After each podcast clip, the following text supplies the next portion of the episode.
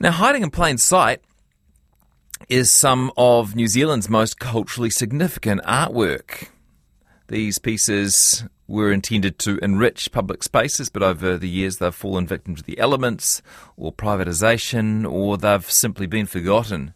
Now, in a bid to safeguard to safeguard our public art, is the country's first national register. Sue Elliott is co-director of Public Art Heritage Aotearoa New Zealand. She joins me now to talk about this initiative. Hi, Sue. Oh, hello.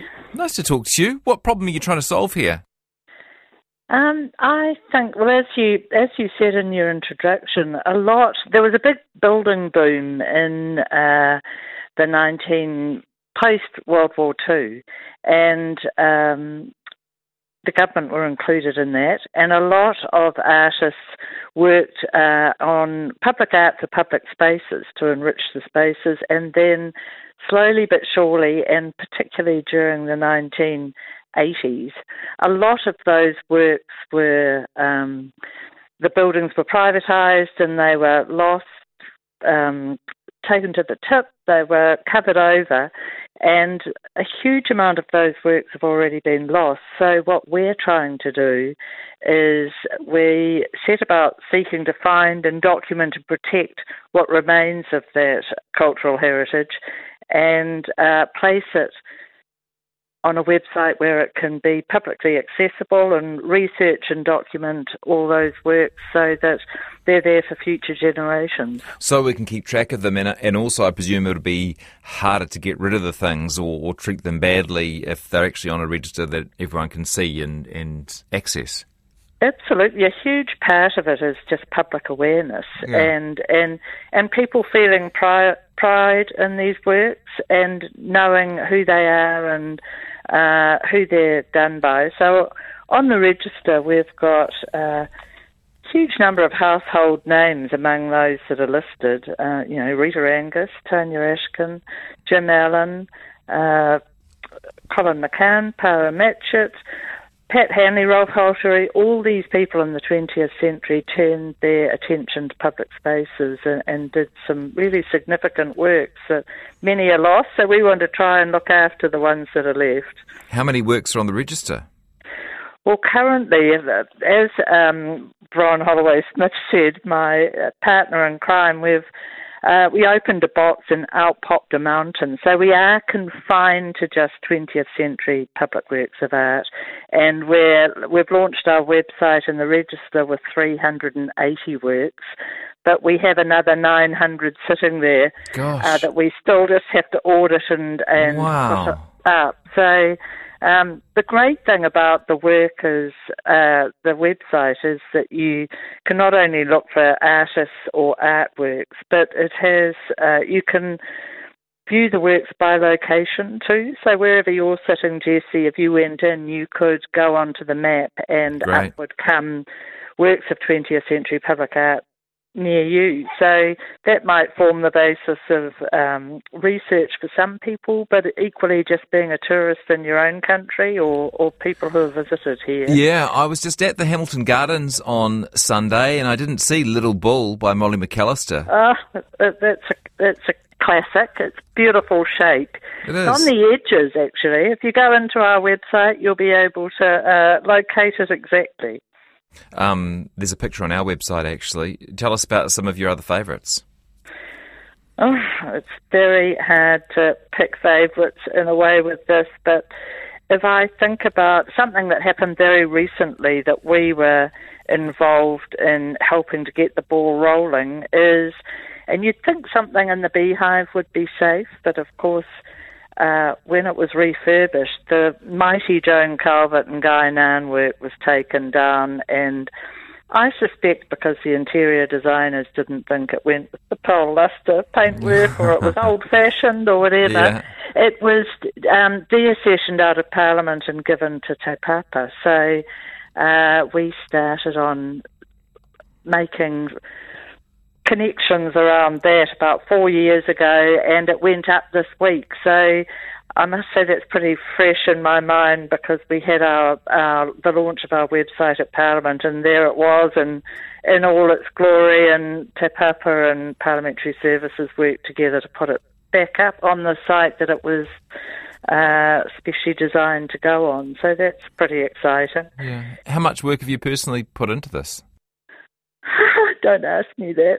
Um, we've been working on it for uh, six years on the register, but it kind of weirdly came about through uh, another project like these things do. And Bron Holloway Smith was doing research on E. Mervyn Taylor, who's another great artist of that period, uh, and trying to search and recover his murals and works that some of them have been destroyed, but some were there and document those. And the College of Creative Arts at Massey University um, decided to make that project part of their 130th anniversary. So I was asked if I would help Bron with that project.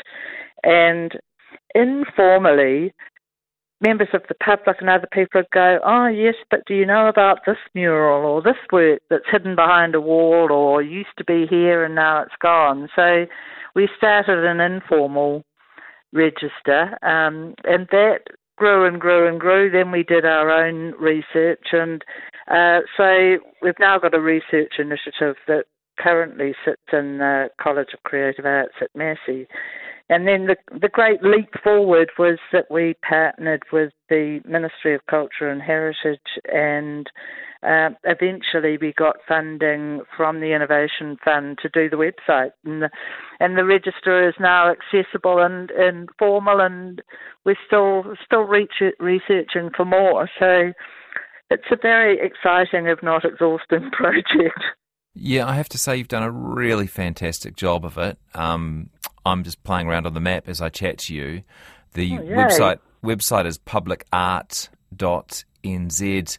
And there are heaps of them. I, mean, I was just browsing around Hamilton, but um, even around me in Auckland, there are a few. Some that I knew about, some in places that I must have walked past, you know, once a week for the last 10 years and never noticed. Uh, that's exactly right. People do take things for granted, or just when you're on a mission, you're getting to work or taking the kids somewhere or whatever. Sometimes it's really just good to stop and look around and, and be a tourist in your own city. Uh, do you think about the value of these things at all?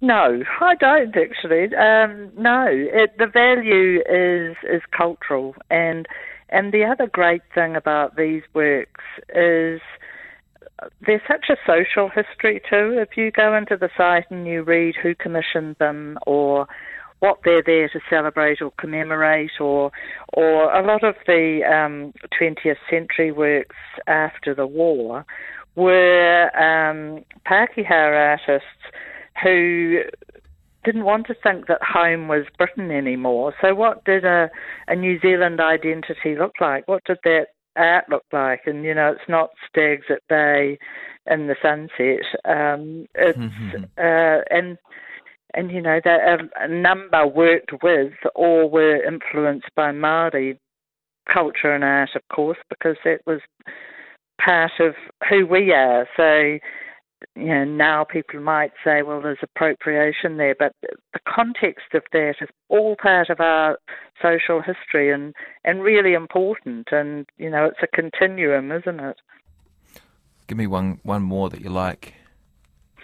Um, what one more? Well, one that I really like. I used to work in the building in Wellington, um, and it is now covered over.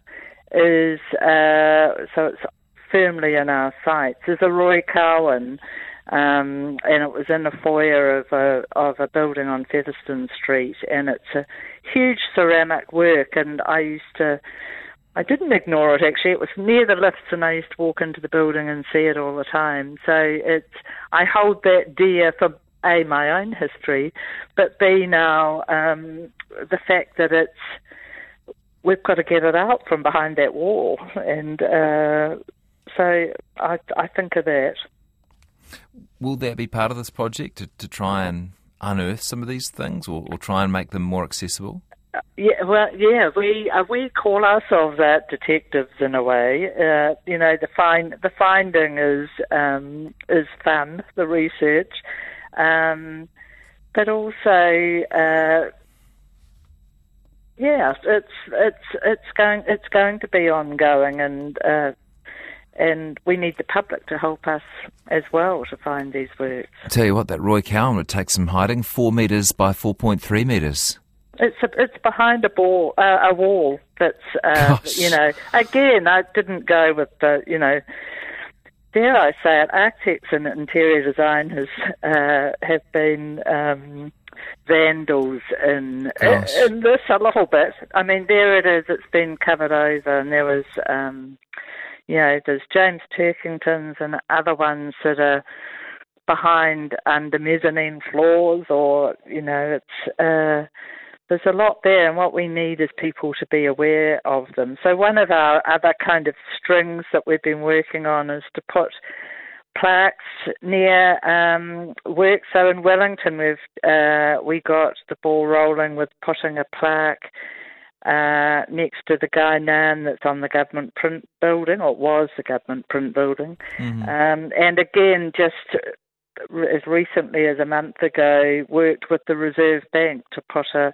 plaque on the Teha, the big uh, bronze work that's next door to um, the Reserve Bank. So just making sure that people, if they're walking by, they, they can be aware of those works and who nice did one. them, and they might want to go and explore it a little bit more. Well done, Sue. Thanks so much Thank for you. telling us all about it today. Oh, cheers. Thanks a lot. And for the many hours of work. So if you want to have a browse, publicart.nz, there is a an interactive map there so you can take a look at where you are in New Zealand and where your nearest piece of public art is.